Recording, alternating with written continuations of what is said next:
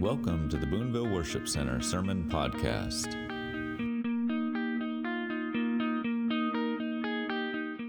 I thank you, God, for your goodness, for your presence. And Holy Spirit, right now, I just invite you to come. Lord, that you would come and speak to us. You would come and fill us. God, that you would come and reveal truth to our hearts and root us and ground us deeper. And God, that you would allow us to be in awe of what you have accomplished, of what you have done, and to see where we fit in this grand story of what you're accomplishing in humanity. So I bless your name, Father. I thank you, God. Just be with us tonight. In Jesus' name, amen. All right, so I, I had about 10 different titles because titles are important because it helps you like nail something down. Couldn't nail down a title. However, the next couple of nights, what I'm wanting to look at is our bodies as a temple of the Holy Spirit. Okay, and tonight, as you can see, I kind of have a timeline going on. Tonight, what I, I, what I would like to do is cover how did we get here? Like, how did we get to this time in human history where the indwelling presence of God is inside of us? Because it didn't just happen in a vacuum. Um, it didn't just happen, although we live in it and it's kind of normative for us. But I want to take a step back and look at how we got here. Um, next week, what I'm going to kind of look at is because of where we're at with our bodies being the temple of the Holy Spirit, the zeal that we should have guarding this temple and how we're supposed to do that. Um, so that's kind of where we're going in the next couple of weeks. Um, so, w- why I want to talk about this is I had a slight, it, it wasn't like an encounter, like a, an open vision, but it was something that I saw in my mind's eye during the student awakening at IHOPU when I was in Bible school. And I saw a picture of me floating down a river, arms open, you know, just floating down this river. And I knew that what the Lord was inviting me, and not just me individually, but like the body of Christ into, was a time of complete deluge of the Holy Spirit, where the Holy Spirit is so strong in the earth that we are literally being carried by the presence and power of God. That's what I felt the Lord was inviting me and into as we near his return, that the outpouring of the Holy Spirit is going to be so strong, but we have an invitation if we're going to be carried in the Spirit like that. Um, has anybody been on a river before? Just floating, not in an inner tube, but just floating. Okay. So when I was in um, one of the earlier colleges I went to, I went to three different colleges, 10 years, only one degree. And it's not accredited. But I came out with no debt. Praise God. Okay, anyways, that's some of my story. Okay, so I was in a class um, called River Orientation. I went to school in the mountains of Colorado, and I did a bunch of leadership classes, and I got to do lots of fun trips. So one of them was River Orientation. And so we went on a week long river trip. And I remember, again, it was we were able to get out of the boat and just float along the river. Um, and you have to be careful because you're not supposed to put your feet down. If you put your feet down, you can hit rocks. You can get caught in all kinds of nasty stuff. So they're telling us like, hey, you have to like lift your feet up and just go with the river, right? And so that the Lord connected that to me with the, the image that I saw years later of floating down this river. Because when the Lord pours out his spirit in a greater measure, we can participate with him, or in fear, we can be flailing around trying to save ourselves and trying to figure things out and be scared of the power of the river. Rivers are very powerful. Or we can be foolish and lack wisdom and be putting our feet down trying to stand up, which is where your legs can hit rocks and all kinds of stuff. You can get hurt. Okay? So we have to have wisdom with what the Lord's wanting to do. Um, so we have to learn how to participate with the Lord and what he, what he is doing, what he's saying. But that's why I want to take a step back and look at what the Lord has done and how He's done it because it gives us context for what He's doing today. Uh, he really does want to flow through us. He wants to submerge us in an anointing and a power of the Holy Spirit like he's never done before and flow through us in a way that is unprecedented that we've seen in human history. Okay, so I want to talk a little bit about the indwelling presence that it's kind of, again, we're in a charismatic church, right? So we talk about the Holy Spirit. We believe in the Holy Spirit. We teach our kids about the Holy Spirit. But in that, it almost can become normative, like, well, of course. Of course, we have the Holy Spirit. of course, you can listen to the Holy Spirit. You know, it's, it can become normative. I don't want to say cliche, but it's just kind of like commonplace, right? But I want to read this verse from Colossians 1. Um, it says, Now I rejoice in my sufferings for your sake. This is Colossians 1 20, 24 through 27. I rejoice in my sufferings for your sake, to make the word of God fully known, the mystery hidden for ages and generations, but now God has revealed to his saints. To them God chose to make known how great among the Gentiles are the riches of the glory of this mystery, which is Christ in you, the hope of glory. So, Paul is referring to the indwelling presence of Christ as a mystery. And he specifically says it was kept hidden for generations. For generations.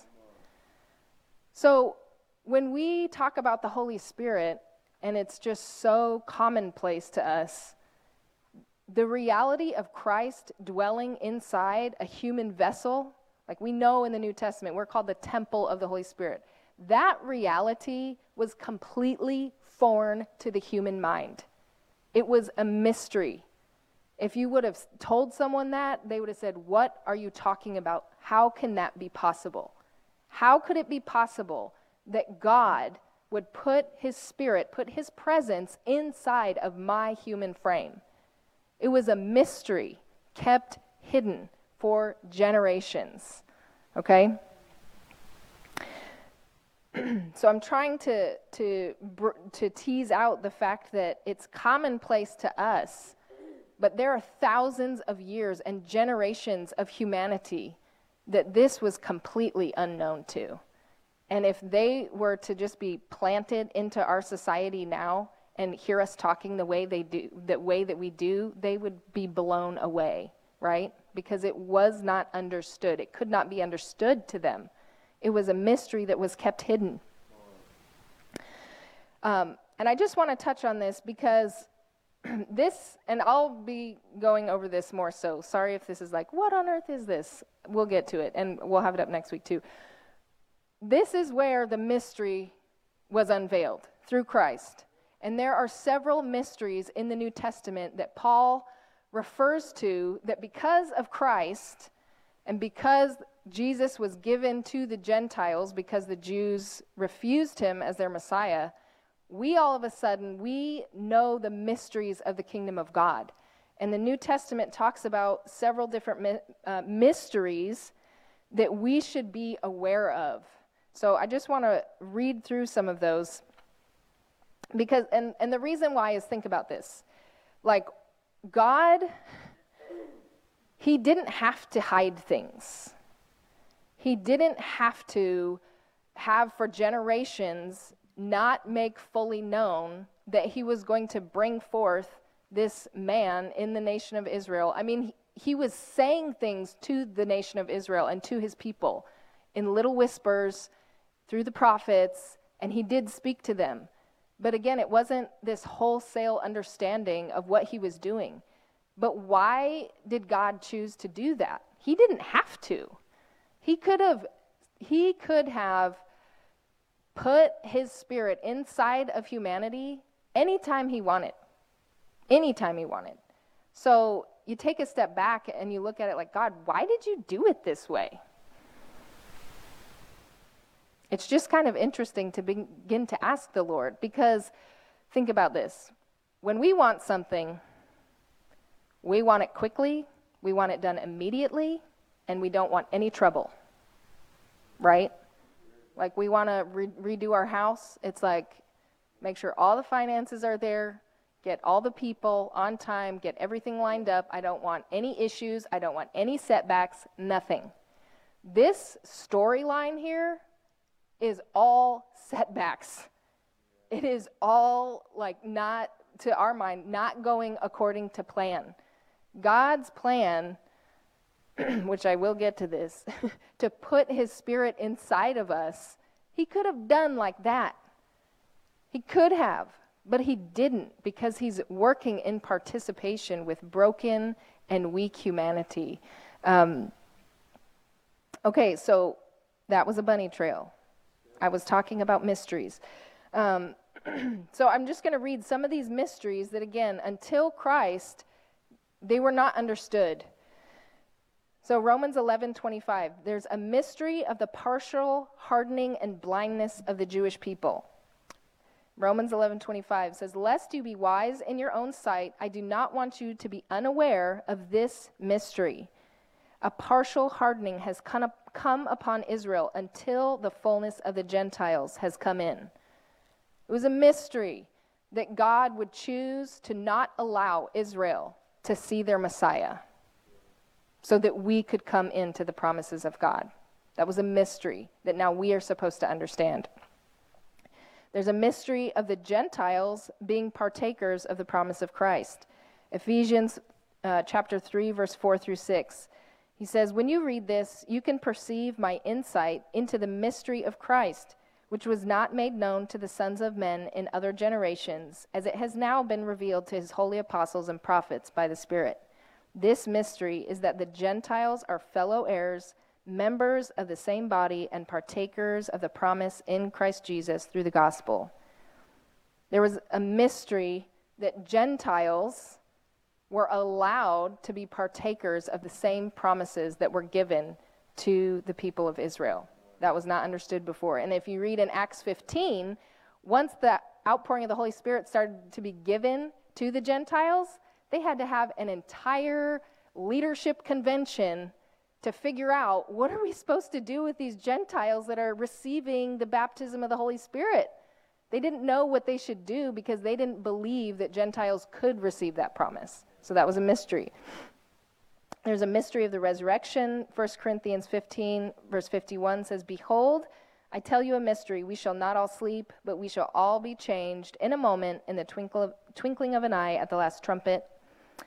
And then the last one, Ephesians 5:25. This is the mystery of Christ and his bride. Therefore, a man shall leave his father and mother and hold fast to his wife, and the two shall become one flesh. This mystery is profound, and I'm saying that it refers to Christ and the church. Okay, so these things were mysteries, right? But now, because of Christ and the outpouring of the Holy Spirit, we have a level of clarity and access to these things that are called mysteries that were kept hidden for generations past, right?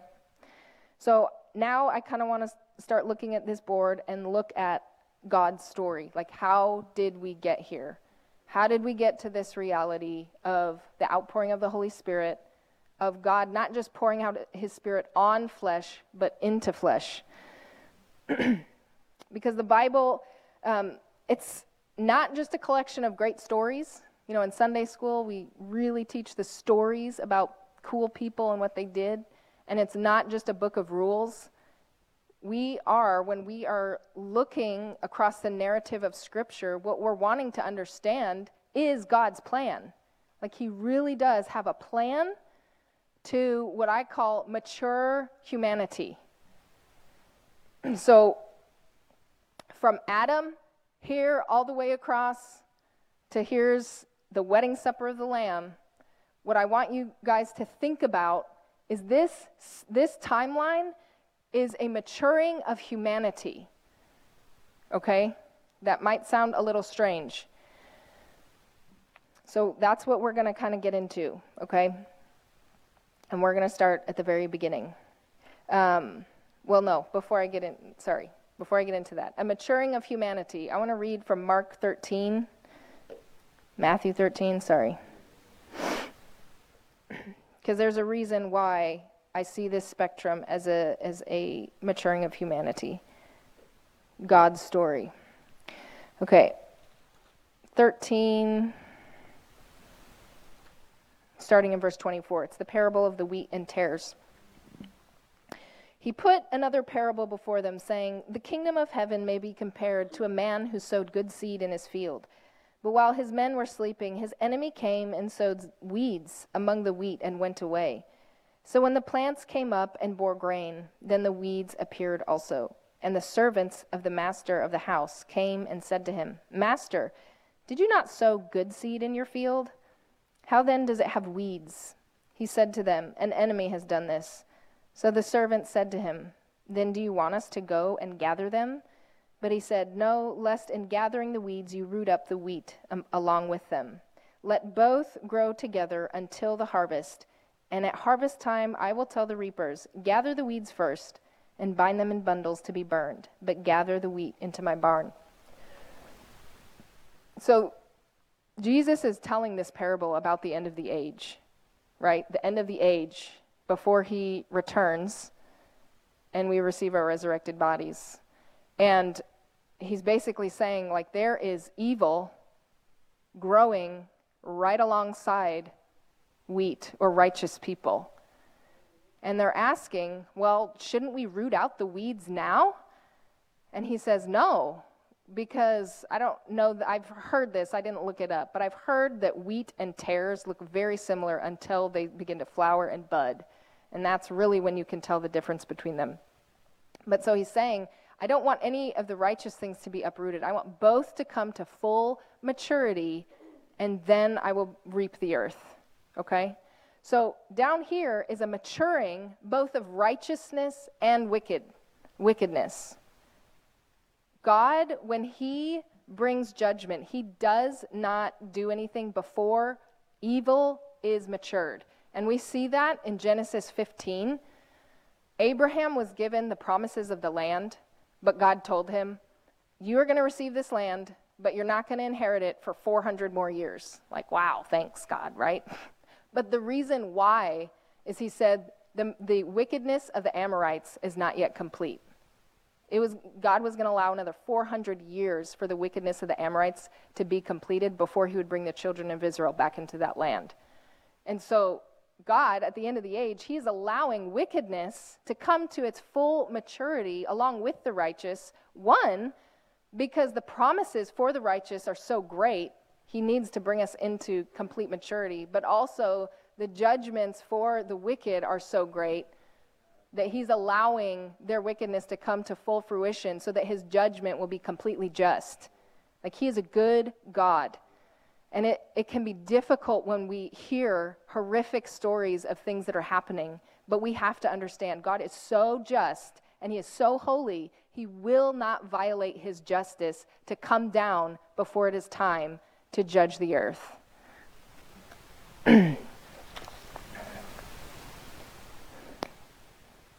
Okay. I started at the end. We're supposed to start at the beginning. Okay. okay. So in blue is God's glory. That's kind of how I'm representing it, okay? And so I, I, was trying to depict God, what God's glory was doing amongst this spectrum of humanity, okay?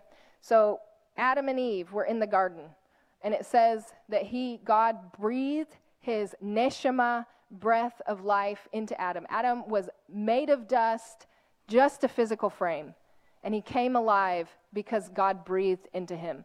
And we know the story, what happened. He was in the garden, and that's why I have the blue around Adam, because he was in the full presence of God, right?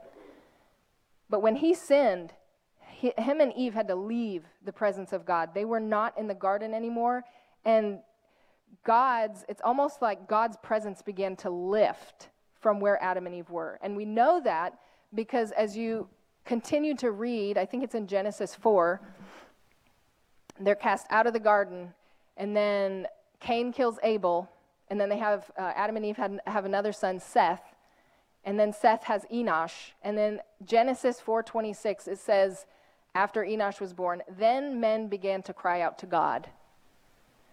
So think about this full presence around Adam, and he had the breath of God in him.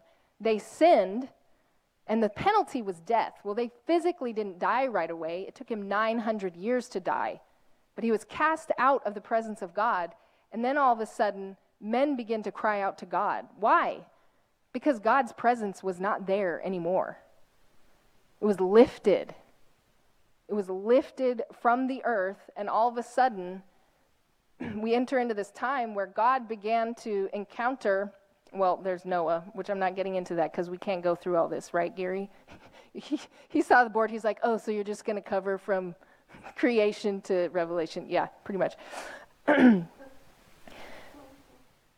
so hopefully you guys can track with me. But so God's glory is absent, not completely absent, because he still would speak to people, and he and he encountered Abraham. As Abraham made different altars, God would come to him. There's different people that God would come to. Those are the stories we love, right? And that we teach in Sunday school class. It's God encountering humanity. So, the whole reason why God was encountering humanity is because he had this plan in his heart and in his mind that he didn't want to just dwell around his people and be amongst them. He's like, I want to be fully in them and have my presence completely around them, in them and around them, that we would be made one. Okay? So here, somehow, Adam, he, he did not have the indwelling presence of God. But the Spirit of God, I don't know all, I don't understand all of this, but something in him died. His spirit man died, and he had to leave the presence of God. So here, as God began encountering Abraham, Isaac, and Jacob, he was giving them promises promises to become a nation, to have, a, to have land, and that they would be a blessing for all of the earth. That's what Adam was supposed to be with Eve a blessing for all of the earth. But they forsook that calling. They couldn't be a blessing because they were they entered into death and they left the presence of God. But all of a sudden God comes on the scene and says, "Hey, I have a promise for humanity. I'm actually doing something and I want to establish it." and this is the first thing he began to do was to create a nation okay so now let me see if i'm losing myself. And if you have questions you can interrupt me. Does anybody have questions? Okay. I'm kind of a bible nerd sometimes so it excites me but okay let me see. Mm-hmm. Okay, so now what I want to go to again, I'm what I did was do glimpses of how God's glory began to appear. So once the nation was established from Abraham to Moses, that's when we see God, his presence literally coming down in a way that had not been seen before. His presence coming back down, resting on the mountain at, uh, at Sinai, and it was establishing the old covenant. Um, has anyone not heard that term before? Old covenant. It's okay if you haven't. Okay, everybody has. Awesome. So, a lot of times we talk about Old Testament, New Testament, right? Old Testament and the New Testament. Um, Old covenant and New covenant is also really helpful to understand. So, at Mount Sinai, God was establishing the old covenant. And what I want you to look at here is Moses was given the law, and I'm going to read some verses about this. The law was glorious. The law was God's glory coming down to the earth. And the, there's verses that say this it was glorious, but it kept people under bondage. It kept children, God's children, under the law in bondage as slaves. Well, that is not the full picture of what God was wanting to do. I want to read some verses. Okay, um, so this is the Old Covenant. What the Old Covenant did was it secured an ability for the presence of God to dwell amongst the Israelite people again. Okay, so think of this progression. God's presence was amongst Adam and it was lost.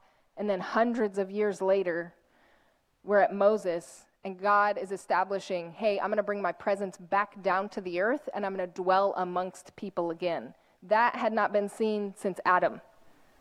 Okay? So the old covenant with all of the laws and the rituals and the washings and all of that was establishing that God Himself, Yahweh, would be able to be around and amongst His people again. It cleansed their flesh. Okay? Um, 2 Corinthians 3, verse 7 through 9. okay, wait, I don't want to go there yet. Because I, I, I made this statement uh, before that this is a maturing of humanity. So there is a birth of the nation, and here's children that are held under law. I want to read this Gal- from Galatians 3. It says, Before faith came, we were held captive under the law, imprisoned until the coming faith would be revealed. So then, the law was our guardian until Christ came. The old covenant law was literally as if a child was being held under a tutelage. It was a tutor that was supposed to help bring them to the understanding of Christ. And it was supposed to help them stay away from sin. Okay, so it was glorious in that it was supposed to help them and God's presence could be around them. But it was also a ministry, the Bible refers to it as a ministry of condemnation and death. so I want, which that's not super great. However, it was glorious the fact that God did that. The fact that he came down on a mountain, spoke to the children of Israel, and said, Hey, these are my requirements. I want you to walk in these laws. That is amazing that God did that. He did not have to do that. But what it produced was death and condemnation because we cannot, no one could live up to those laws.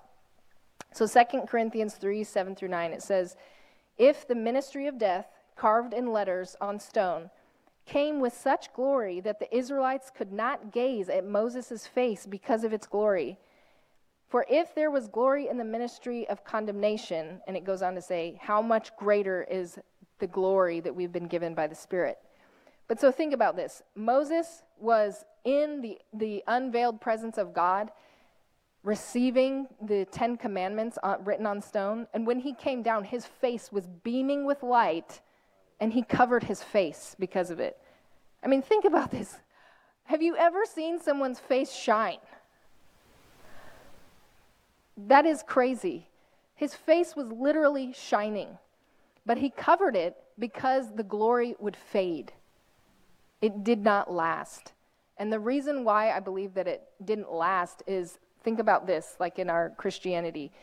If we are relating to God simply by a list of rules, because we do this, we still do this. We, a lot of times we live in old covenant realities instead of the new covenant when we relate to God is you better measure up and you better do this and you better have all things together. Um, that can be glorious for a little bit because it's like, oh, yes, I want to obey you, God. And then we realize, I can't obey you and I'm falling short. And what happens is shame and condemnation comes, and any glory that we felt as being God's people and wanting to obey his rules fades because we realize, I, I can't measure up to this. Um, so that's kind of how I see it. Whereas Moses was up in the unveiled presence of God, he was receiving these laws. It's awesome. His face is shining. He comes down, and the reality of humanity is like, you guys cannot live up to this. Nobody can live up to this. And this glory is just fading, it's going to pass away. But that doesn't negate the fact that it was glorious that God did this. um, this is from Romans 7, I think. I didn't put a address on it. But It says, if, if it had not been for the law, I would not have known sin. I would not have known what it is to covet if the law had not said, You shall not covet. I was once alive apart from the law, but when the commandment came, sin, sin came alive and I died. The very commandment that promised life proved to be death to me. The law is spiritual, but I am of the flesh, sold under, under sin. So the laws were written on the outside of people, right? But they were pressing down on humanity, saying, "Hey, if you want to be God's people, you need to do you need to do the stuff." Because God, what he wants is his glory to be around people, but he cannot dwell with sin, right? We know that. okay, so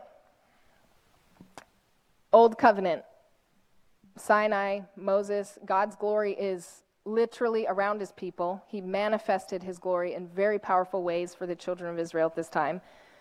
Fast forward, this is fast forwarding a lot because this is when um, the kingdom was established. And I'm sorry if I'm going too fast. Again, I don't have time. But, um, so fast forward, the kingdom of Israel is established, and they're under this old covenant law. That's why this blue is extending here. They're under the old covenant law.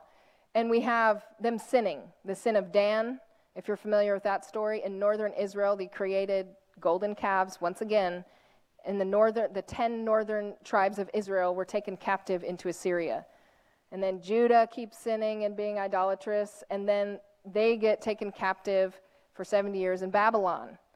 And then all of a sudden, God breaks in with these promises of a new covenant. Okay, so here we have the old covenant, and then hundreds of years where they're breaking this old covenant. God's glory is amongst them, um, and He would manifest it at times, but ultimately, He breaks in when, the, when Israel was in captivity, and He's promising a new covenant Ezekiel and Jeremiah. So we're going to read those two passages because this really reveals what God was wanting to establish. And again, it's like, man, God, why did you take so long to do this? Uh, okay, Jeremiah 31 in verse 31 says, Behold, the days are coming, declares the Lord, when I will make a new covenant with the house of Israel and the house of Judah, not like the covenant that I made with their fathers on the day when I took them by the hand to bring them out of the land of Egypt, my covenant that they broke, though I was their husband, declares the Lord. For this is the covenant that I will make with the house of Israel after those days, declared the Lord. I will put my law within them, and I will write it on their hearts, and I will be their God, and they shall be my people. So Ezekiel also spoke of this reality. He said, I will give you a new heart, and a new spirit I will put within you, and I will remove the heart of stone from your flesh, and give you a heart of flesh I will remove the heart of stone from your flesh and give you a heart of flesh. So, this new covenant reality, this just secured the presence of God around them. And it was, the covenant was written on stones. It did not change their hearts at all. It didn't secure anything for them other than to kind of be kept, to keep sin at bay from them. Again, as children, kept as children, like in our house, we're telling our kids, shouldn't do that, you can't do that, you can't do that. Why? We're doing that to keep them from doing really unwise things because they're, they're too young to understand what's, what they should and shouldn't do. But they, they move out of our house and they reach full maturity and then they can make all their own mistakes on their own dime, right? um, I'm not there yet in my life. Pray for me. um, but this new covenant Again, what were the promises? It was a new spirit being put inside of you. That spirit that Adam lost somehow and wasn't even in fullness back with Adam, he wasn't a renewed man. So God was promising in this new covenant, I'm going to give you a new spirit. You're going to get a new heart. I'm going to put my breath inside of you and you're going to be made new and your and my laws are going to be written on your hearts. So there's something that God was saying, it's not going to be external anymore. This is going to be an internal reality for the people of God. It's a new covenant that I'm going to make with the people of God.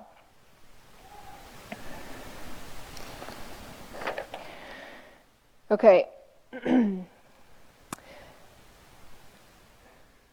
Through this new covenant, they would become his people. Before, it's like they were, again, kept under the law as students or children or, or like being held under a tutor.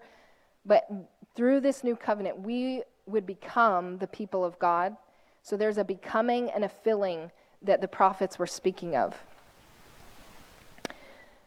So, this physical frame made of dust, just like Adam's, was being given a promise of the internal, indwelling Spirit of God, where His laws were inside of us, where we would have a new name that I am God's people. I am His. And it would be an internal reality. And again, this was a mystery. It was a mystery for all of that time that that is what God was wanting to do. Okay. So I want I touched on this a little bit, but the ministry of condemnation will never produce maturity. Okay? The ministry of the old covenant, and again, as sometimes how in our new covenant we kind of live like we're in the old covenant, it will never produce maturity in us. Okay? The new covenant Jesus made with us and what he longed to make with Israel as a nation is not a new set of rules, but there are rules. But it's not a new set of rules, but there are rules. okay? It's about becoming a people of God, led by God, because He's the shepherd of our souls, and He is leading us into ever increasing life being filled and filled and filled and filled and filled. What we don't understand is God, His government, it says in Isaiah 9, it says, the government will rest upon His shoulders, and of His government and peace there will be no end. He's an eternal God with eternal life flowing within Him. And this deposit has been put inside of us.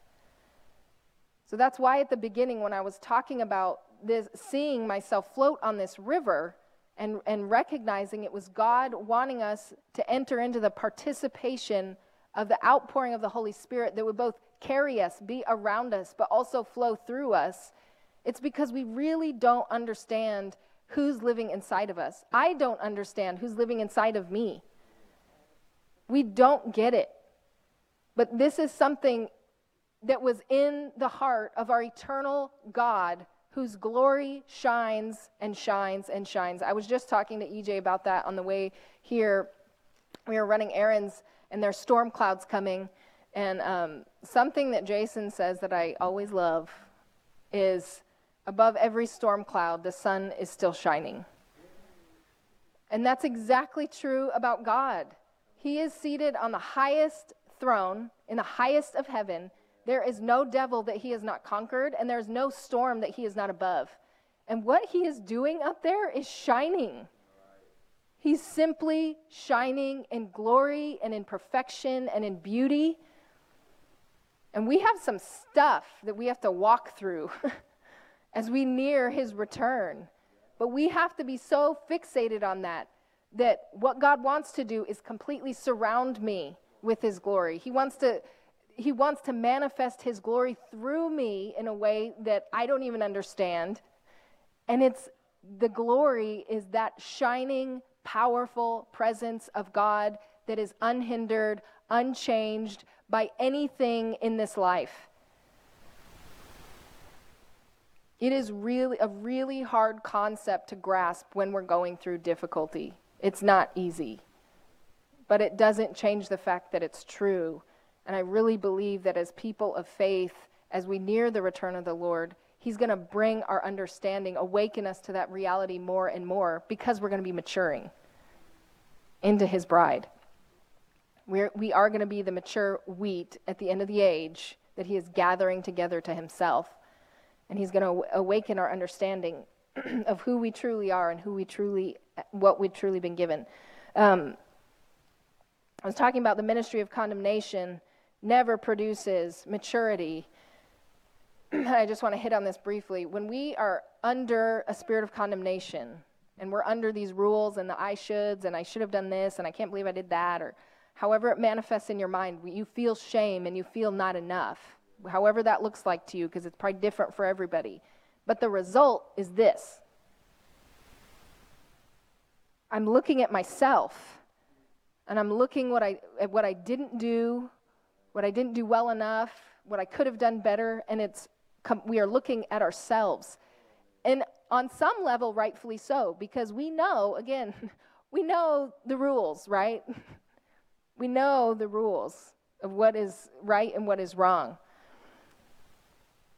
But just the other day in prayer, it's like I heard the Lord say, like, look up, look up.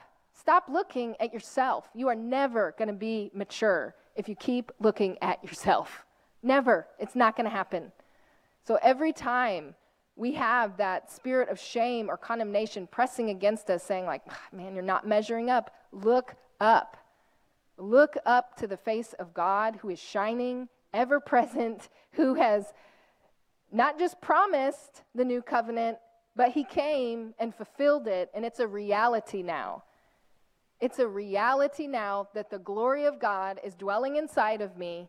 It's a reality now that I am I'm not just under bondage of a tutor and under under the law. I am now able to walk in the law because he said to me, "Hey, look up. You're my daughter now.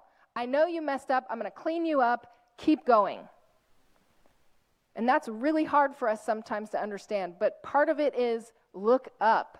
Stop looking at yourself. We will never become mature when we're constantly focused at ourselves and at our sin and the ways that we didn't measure up. We have new covenant promises, a new reality living inside, a new spirit, a tender heart towards God, a tender heart towards God. He said he's going to remove the heart of stone and put in a heart of flesh. That means tenderness towards God. When it, it, talks about in Romans 5 that Jesus, even when we were enemies of God, that means, you know, have you ever had an enemy or you wanted an enemy because they did something really bad? Your heart is hard and you want nothing to do with them. The declaration of the Bible is that every single one of us, that is our reality in sin. We were enemies of God, wanted nothing to do with Him. We had a heart of stone towards God, towards His personhood, towards His ways. And He's given us a heart of flesh that's tender, that now we desire to move towards Him. But even that's not perfect, right? Because our stony hearts get revealed pretty quickly if something isn't going our way, right? But what God wants to do is take that hardness and tenderize it and allow us to trust Him, allow us to be filled by Him again and have faith and believe once again. He's removing that hardness, giving us a heart of flesh. This is the ministry of the Holy Spirit. The ministry of the Holy Spirit. My body, your body, has now become a temple for the presence of God. And that was a mystery, but He's wanting to fill us and fill us and completely overwhelm us, especially as we are coming into the return of the Lord. So, I kind of want to go through a little bit more of this and then um, we'll pray. So, new covenant was manifested through Jesus, and he went back up into this eternal God's glory of dwelling place but what, before he left, he promised that he would send the helper, he would send the outpouring of the Holy Spirit. And we see that in Acts 2 that all of a sudden, God came and began pouring out his spirit. He said, In the last days, I will pour out my spirit on all flesh. All flesh. Young, old, men, women, Jew, Gentile, which again, they didn't quite understand at that point. Everybody. He wants to do it to everybody. Why? Because he's looking back here and he's saying, Man, I had people dwelling in my presence, and that was great. But that wasn't even the fullness of what God was wanting to do. He's saying, I want to dwell inside of people. And then, as Jesus returns and the Father comes back and he's establishing his kingdom, talks about in Revelation that not only is God in his people, the glory of God in us, but then we're surrounded by God's glory because now we're living in the New Jerusalem. It's like this is ridiculous to think about. Um, it's ridiculous to think about that this is what God wants to do, right? And it's almost like foreign to our minds because we're in our day to day, right? We're in our day to day. You just got a new baby and that with that is awesome and it comes tiredness right some of us have financial problems or family problems or work is difficult like all these things but I just really believe that God, He wants us to be aware of this story, to take a step back and realize we're just in a blip of time, like right here. But oh my goodness, what a good time to live in. Like, I'm so glad I'm here and not back here. like, I'm really glad. Look at this outpouring of the Holy Spirit on all flesh, fully available, hearts being made new. That is what we are doing. That's why we want to have prayer meetings. That's why Gary's doing outreach, like helping organize outreaches. Like, guys, we don't live as if we truly know what we have inside of us. And I just believe that God, it's like more and more, He's going to be awakening us to the reality of who we are. And He's just going to say, hey, like, start speaking, start laying your hands on people and praying because He's about to do something so profound. And it's not because of us. It's not because of us. It's because of His story and that He's about to return. Um, anyways, I think I'm going to end there. I want to pray. But again, next week, what I want to talk about is having zeal for this temple, okay? Because we really do have the ability to allow this amazing temple that can be full of the glory of God. We have this scary ability to let other things influence and give place to the devil. And I know we've all felt the sting of that. And more and more, I'm just like, Lord, enough is enough. Enough is enough, right? and God has us all on a journey, but it's like each one of us here, there is something that the Holy Spirit is speaking to you about in your life that is maybe bringing like some hardship and destruction, and the Lord saying, enough is enough. Like, close that door, shut that thing down, because you need to be full of my glory. Um, I want to partner with God. I want to partner with God for what He's doing in these coming days. And um, I believe that that's one of the reasons why this church exists. Is God's like, hey, do you want to partner with me in what I'm doing? Um, so I do. All right, so I'm going to pray. so, Father, again, Lord, I just thank you for your story, God, this plan that you have that is so much more complex than what we even touched on tonight, God. It, even just looking up the verses, some verses, it's like, oh my goodness, there's so much to what you did and what you're doing. Um, Father, I just pray, God, you would awaken us. Awaken us increasingly to the knowledge of the glory that has been poured out in us and Lord, even as we prepare for next week, God, that you would just be speaking to us, God. There are things you're saying, enough is enough. This attitude is not working anymore. Um, this way of relating to this person isn't working anymore. This, the way that you're not being thankful in this area of your life is not working anymore, God. Whatever it is, that enough is enough, God, because we want to be alive in the Spirit of God. We want to walk with the Spirit. We want to talk with the Spirit, God. This, just as Pastor Scott spoke on Sunday, that He's a real person living inside of us, and you want us to participate with you to release the kingdom of God. So I thank you, Lord, for allowing us to understand the little bit that we have, but God, I'm asking, increase it. Increase it.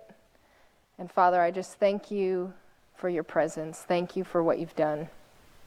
In Jesus' name, amen.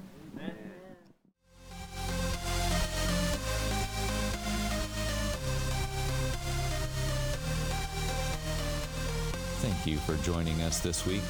Until next time.